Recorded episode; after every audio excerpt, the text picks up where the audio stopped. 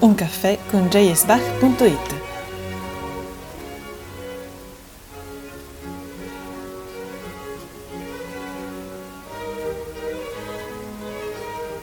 Conducono Chiara Bertoglio e Maria Borghesi. Buongiorno a tutti e benvenuti a questa nuova puntata di Un caffè con jsbach.it. Saranno oggi i nostri graditi ospiti Elena Camoletto e Claudio Chiavazza. Elena Camoletto è una musicista a tutto tondo, è infatti direttrice di coro, compositrice, pianista e cantante, oltre che docente presso importanti conservatori.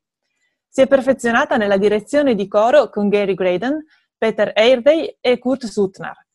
Ha diretto diverse formazioni corali e dal 2007 è direttrice del coro dell'Accademia Maghini e maestro assistente presso il coro Maghini. In questa veste ha collaborato a importanti produzioni dell'Orchestra Sinfonica Nazionale della RAI e dell'Accademia Montis Regalis. Le sue composizioni sono state eseguite nell'ambito di rassegne e stagioni concertistiche in Italia, Francia, Spagna, Germania, Irlanda, Estonia, Giappone, Singapore, Stati Uniti e Ungheria.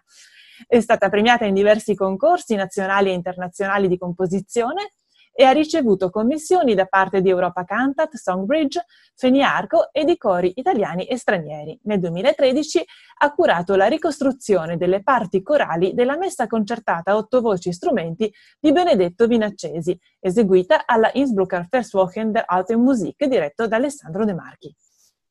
E l'altro nostro ospite invece è Claudio Chiavazza, che è diplomato in clarinetto e in musica corale e direzione di coro con Sergio Pasteris. Si è perfezionato tra l'altro con Pasco Corti, Giovanni Acciai e Peter Andei e come direttore si è esibito in numerosi paesi europei, con un repertorio che passa dal gregoriano al contemporaneo. E recentemente ha diretto anche un'applauditissima esecuzione La Passione secondo Giovanni di Bach, è fondatore del Coro Filarmonico Ruggero Maghini, che quest'anno festeggia i suoi 25 anni di attività, e ha collaborato con orchestre come la Sinfonica della RAI e l'Accademia Montis Regalis, esibendosi in Italia e in tournée all'estero e incidendo fra l'altro per Opus eh, 111 e Stradivarius.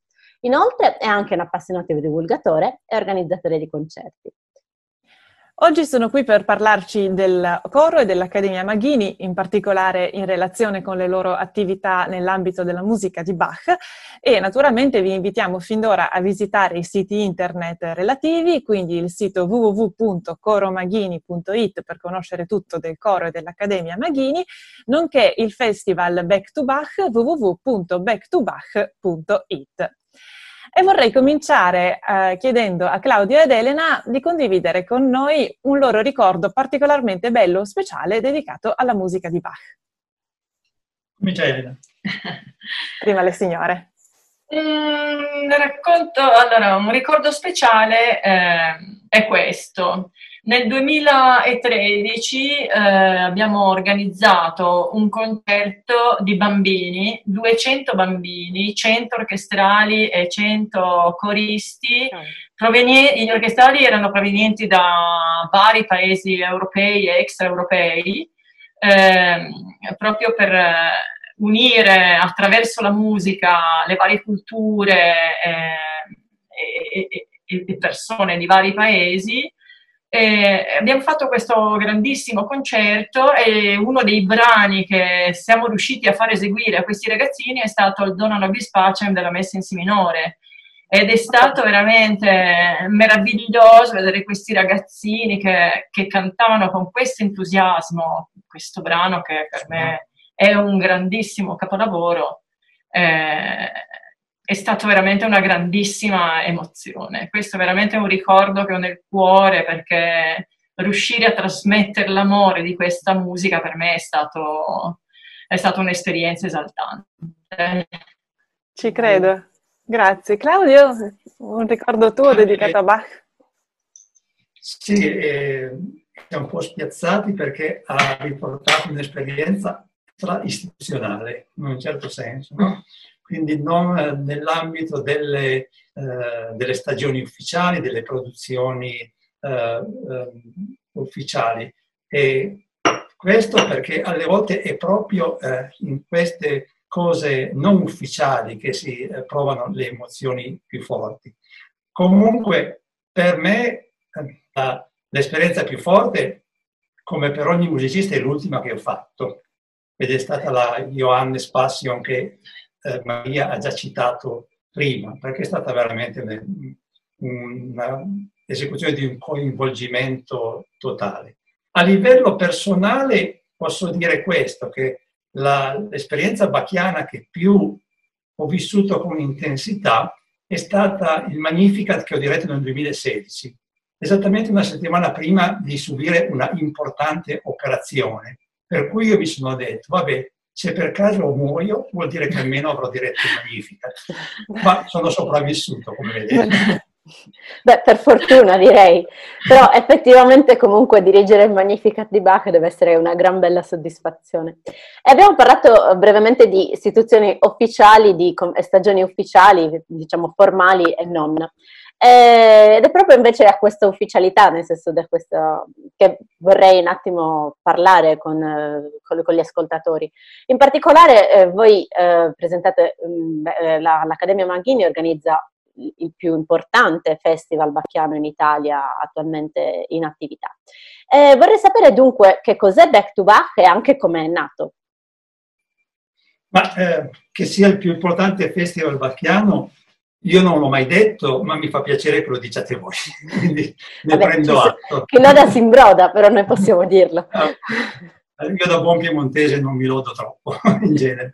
Però il Back to Bach è nato nel 2015 perché nel 2015, in cui eh, cadeva il ventennale esatto della Fondazione del Maghini, se oggi che siamo nel 2020 festeggiamo il 25 anni, vuol dire che cinque anni fa era il ventennale. Um, nel 2015 abbiamo eseguito ben due volte la messa in si minore, prima con Alessandro De Marchi, um, poi l'abbiamo eseguita a dicembre in Rai con eh, Ottavio D'Antoni. No? e in quello che ci è sembrato che quello fosse il modo migliore per festeggiare una ricorrenza così importante e attorno a questo evento della Si minore che è stata eseguita in dicembre in RAI abbiamo costruito un piccolo percorso di avvicinamento che abbiamo chiamato Back to Back, no? i concerti con dei ragazzi del conservatorio, eh, con de, delle, delle conferenze, un po' in sordina come in genere nel nostro stile, la cosa è, ha, è piaciuta, ha preso piede e di lì è nato poi il Festival Back to Back. E nell'ambito del Festival Back to Back eh, svolge un ruolo di grande importanza anche l'Accademia Maghini, e, eh, che naturalmente non esaurisce la sua attività nel Festival Back to Back, ma è profondamente legata ad esso. Vorrei chiedere quindi magari ad Elena di raccontarci come è nato il progetto Cantare Bach e in che modo è legato all'Accademia Maghini. Allora, eh, il progetto Cantare Bach è nato molti anni fa, è nato nel 2011. Ehm, eh, all'interno dei corsi dell'Accademia Maghini, cioè l'Accademia Maghini esisteva in precedenza eh, ed allestiva corsi per, eh, per coristi, per dei corsi di perfezionamento su vari repertori. Quell'anno eh, proprio in occasione del, di, un, di, un, allestimento appunto della, della Passione secondo Giovanni ehm, eh, con l'orchestra della RAI, abbiamo istituito questi corsi Cantare Bach per preparare i coristi di altissimo livello eh, all'esecuzione proprio insieme al coro. Quindi eh, coristi dell'Accademia hanno potuto accedere a un corso apposito, specialistico, eh, sulla messa in si minore, sulla passione secondo Giovanni. Eh, dopo quell'esperienza meravigliosa eh, abbiamo deciso di allargare lo studio di Bach a, a tutto il corso dell'Accademia, cioè proprio al, al, al, alla globalità dei corsi e quindi sono nati proprio mh, corsi Cantare Bach eh, rivolti a tutto il coro dell'Accademia, non solo ai pochi selezionati. E da lì è nato il progetto Cantare Bach che adesso continua da qualche anno e allestisce e prepara concerti. Eh, abbiamo abbiamo studiato, abbiamo cominciato con i mottetti, doppio coro, poi eh, Magnificat. il Magnificat, Jesu meine Freude, la messa insieme. L'oratorio l'oratorio di Natale, mi suggerisce perché io eh, non mi ricordo, l'oratorio di Natale, quest'anno la passione del secondo Giovanni, fatta con tutto il coro dell'Accademia, quindi con tutti i coristi e, e speriamo di proseguire adesso con partiture ancora più, cioè, anco, non ancora più perché non esiste, cioè, comunque di uguale importanza e, e bellezza.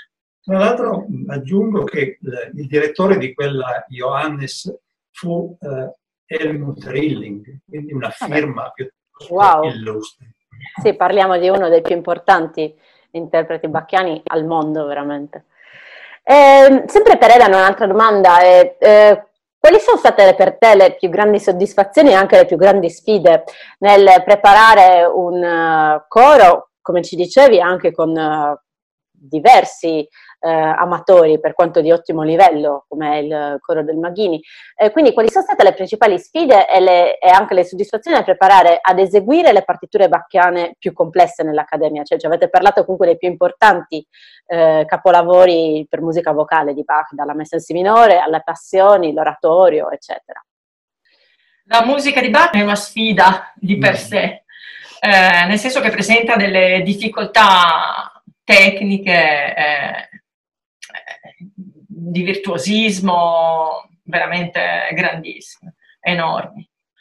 Eh, quindi già quella è una bella sfida. Mm, per me una sfida grande che abbiamo portato a termine felicemente è stata l'esecuzione del, del mottetto Jesu meine Freude, perché è veramente un capolavoro, un monumento della musica bacchiana di difficilissima esecuzione, con tantissimo testo per noi italiani, la pronuncia del testo tedesco è comunque una difficoltà e io l'ho sempre considerato un po' come, diciamo, una prova di iniziazione eh, per, per cantanti, perché se uno riesce ad arrivare alla fine sano e salvo, eh, eh, comunque ah, vuol dire che ha fatto un'evoluzione, si è evoluto proprio come corista, come cantante ed è riuscito a, arrivare al termine eh, di questa immensa partitura. E per me è sempre una soddisfazione con l'Accademia, specialmente perché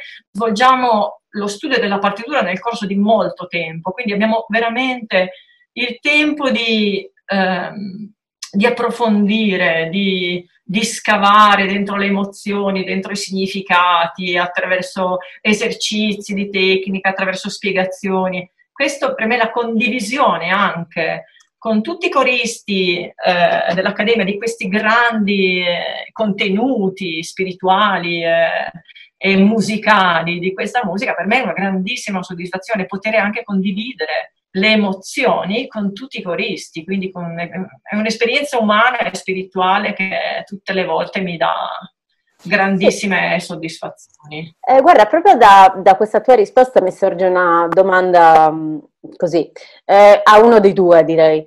Eh, esattamente, cioè, com'è che si prepara una esecuzione così importante di un lavoro di Bach? Cioè, com'è che voi vi mettete a lavorarci? Beh, ehm, è, diverso la cosa. è diversa a seconda dello strumento, eh, perché come già uh, ha detto Elena, eh, col coro del, del, dell'Accademia i tempi sono lunghi e dilatati e questo permette una um, assimilazione eh, quasi osmotica della, della musica no? e, e, una vera e propria maturazione. Col coro uh, uh, professionale, che in questo momento è, è formato da ottimi cantanti, ottimi musicisti, i tempi sono più rapidi e uh, si lavora di più sulla sull'essenzialità eh, del risultato. Eh, però eh, la musica di Bach eh, mette tutti, diciamo, di fronte allo stesso nastro di partenza eh, e di fronte allo stesso punto eh, d'arrivo. Ehm, Elena ha parlato dell'esperienza dell'Accademia nell'affrontare il mottetto di Jesu meine Freude, no? mi ha fatto venire in mente come nel 2007, se non sbaglio, col coro professionale abbiamo portato a termine un progetto che io da buon musicista e anche un po' alpinista, eh, ho ehm, denominato la conquista della vetta. E questa vetta sono stati e sono ancora per me i mottetti a doppio coro. No? Ricordo che ci abbiamo lavorato col coro professionale a piccole dosi, comunque due anni. E questo è stato, eh, il coro professionale allora non era ancora a livello eh, di adesso, ma è stato quell'esperienza, quello studio che ha permesso al coro professionale di raggiungere la qualità che eh, sa esprimere in questo momento, è proprio lo studio dei, dei grandi mottetti a doppio coro. Ecco, una cosa che volevo eh, chiedere io era questa.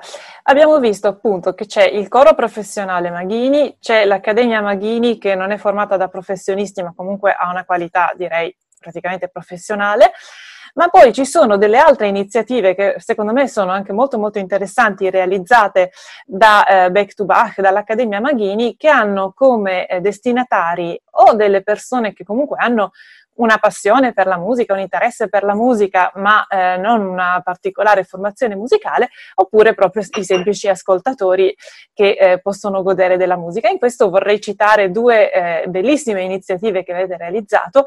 Una è quella che eh, abbiamo soprannominato amichevolmente quella dei coralisti, ossia il fatto che nella Passione secondo Giovanni appena realizzata eh, i corali della Passione sono stati cantati anche da persone che hanno seguito un breve corso, seppur molto impegnativo, tenuto da voi, permettendo loro di affiancare l'Accademia Maghini in questa realizzazione. E l'altra iniziativa molto particolare è quella che eh, è stata chiamata Solideo Gloria, ossia nell'ambito del festival Back to Bach, una giornata in cui nelle chiese eh, della città di Torino, tanto cattoliche quanto protestanti, ci sono degli organisti che eh, nell'ambito del normale servizio religioso, della messa o del servizio appunto protestante, eseguono soltanto musica di Bach. In questo modo se le persone magari non tutte possono andare a sentire un concerto bacchiano, anche perché magari non sanno nemmeno chi è Bach, in questo caso anche nella parrocchia normale arriva la musica di Bach. Ecco, eh, che senso ha, che funzione ha per voi questo tipo di iniziative? Che eh, feedback avete avuto? Cioè c'è un Bach di nicchia oppure Bach è veramente per tutti?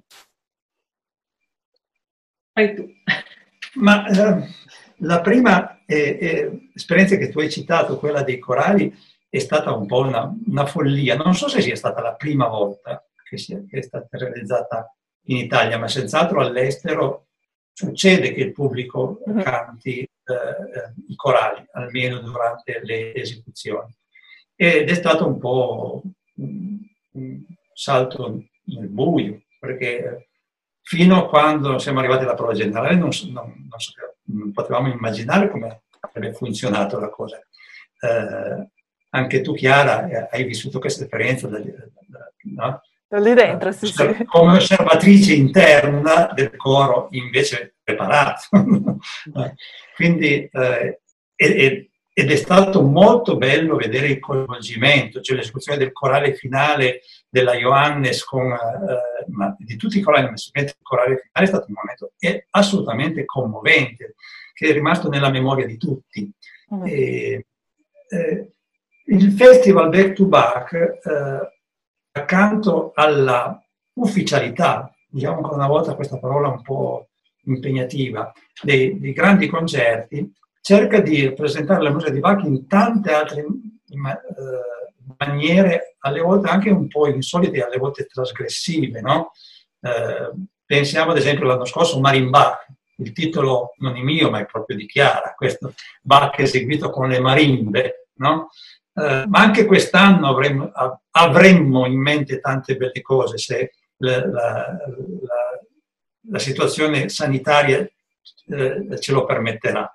Perché eh, lo scopo è proprio quello di eh, far capire che Bach non è musica per vecchi, anzi abbiamo visto tantissimi giovani cimentarsi eh, con, eh, con, la musica di Bach. E, e, non è musica che deve essere eseguita solo nei soliti sistemi, eh, ma può essere veicolata in tantissimi altri modi. Almeno quello è questo è quello che cerchiamo di fare. Sì, inter- davvero interessante. Eh, torno un attimo al, um, a, al, diciamo, all'ufficialità, tra virgolette, ma non soltanto. Eh, vi parlo da musicisti, da direttori di coro, da persone che Bach comunque lo macinano ormai da diverse decine di anni e anche di, da persone che comunque ascoltano la musica con un orecchio che necessariamente è quello del, diciamo, dell'esperto. Eh, vi sembra che eh, tra noi italiani ci possa essere una specificità, del, che, nel senso che gli italiani portino una specificità nel eh, intraprendere eh, un, lo studio di Bach e quindi poi nel portare all'esecuzione, all'interpretazione la musica di Bach. In particolare penso dal punto di vista della vocalità, parlando con voi, ma non soltanto.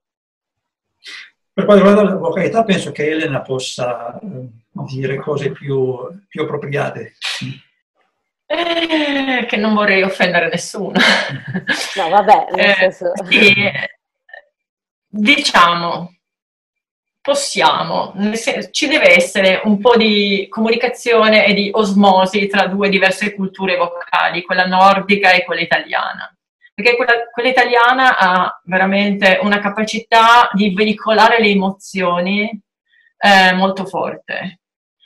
Eh, deve naturalmente rientrare in uno stile, quindi la, la, la grande vocalità italiana, ti, piena di timbro, col vibrato, certo può essere molto utile per, per, per, far, mh, mm, per interpretare, per, per, far risaltare certe emozioni proprio contenute dentro, dentro la musica. Naturalmente bisogna un attimino farla rientrare nello stile, quindi no, senza troppa esagerazione. E poi io credo una cosa, una cosa che ho notato così personalmente, non è che voglio generalizzare perché non, generalizzare le qualità di un popolo sembra un po' così, che lascia un po' il tempo che trova, però io ho notato eh, questo che...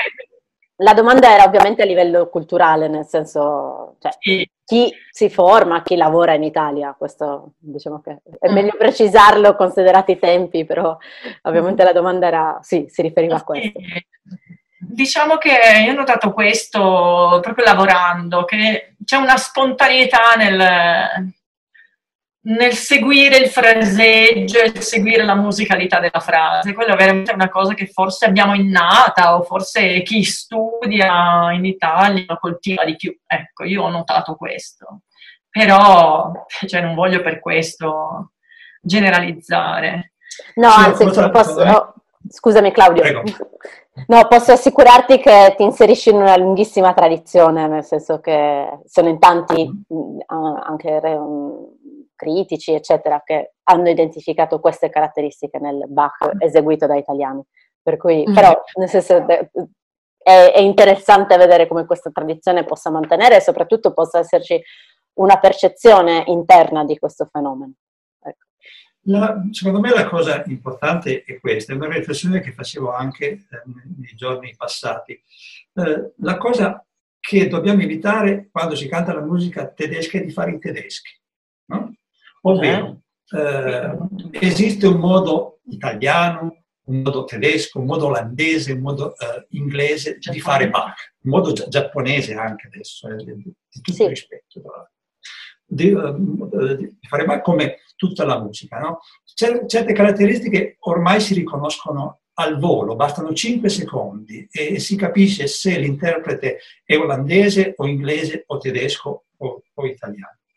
Però io penso questo, che nel momento in cui noi come musicisti ci troviamo di fronte alla partitura, abbiamo alle nostre spalle tutto ciò che abbiamo studiato. No? E, ma non ci poniamo l'idea di essere italiani o essere tedeschi ma, ma, uh, ma noi portiamo tutto ciò che abbiamo uh, assimilato durante lo studio di fronte alla, uh, alla partitura che ci mette assolutamente a nudo. Ed è la partitura che in quel momento parla. No? Non è la nostra preparazione, la nostra preparazione interpreta la partitura, ci, ci permette di realizzare la partitura. Se poi alla fine viene fuori una via italiana, un suono italiano, eh, nell'eseguire Bach è una cosa di cui non possiamo per fortuna fare a meno, io credo. Eh. Non è né un merito né una colpa, No, no, ma credo che sia assolutamente vero e credo che questo sia anche una, un talento da valorizzare anche per quanto riguarda la programmazione, insomma. E prima avete accennato alla possibilità, insomma, di alcuni progetti che si spera si possano realizzare già in quest'anno 2020, situazione sanitaria permettendo. Volevo chiedervi qualche sogno nel cassetto, qualche progetto legato all'Accademia e o al Coro Maghini, al Festival Back to Bach e appunto a Bach. Ma il programma di Back to Bach 20 è, sarebbe veramente molto bello perché ehm, dopo che abbiamo eseguito l'oratore di Natale, il Magnifica, la Passione secondo Giovanni, eh, messi in Si minore, cosa si può ancora eseguire? rispondete voi, no? è, è, facile, è, è, molto facile questa domanda. Una, sì. però, te, quasi, però, i tempi si allungano. Eh? Quasi 200 cantate, questo è vero, no?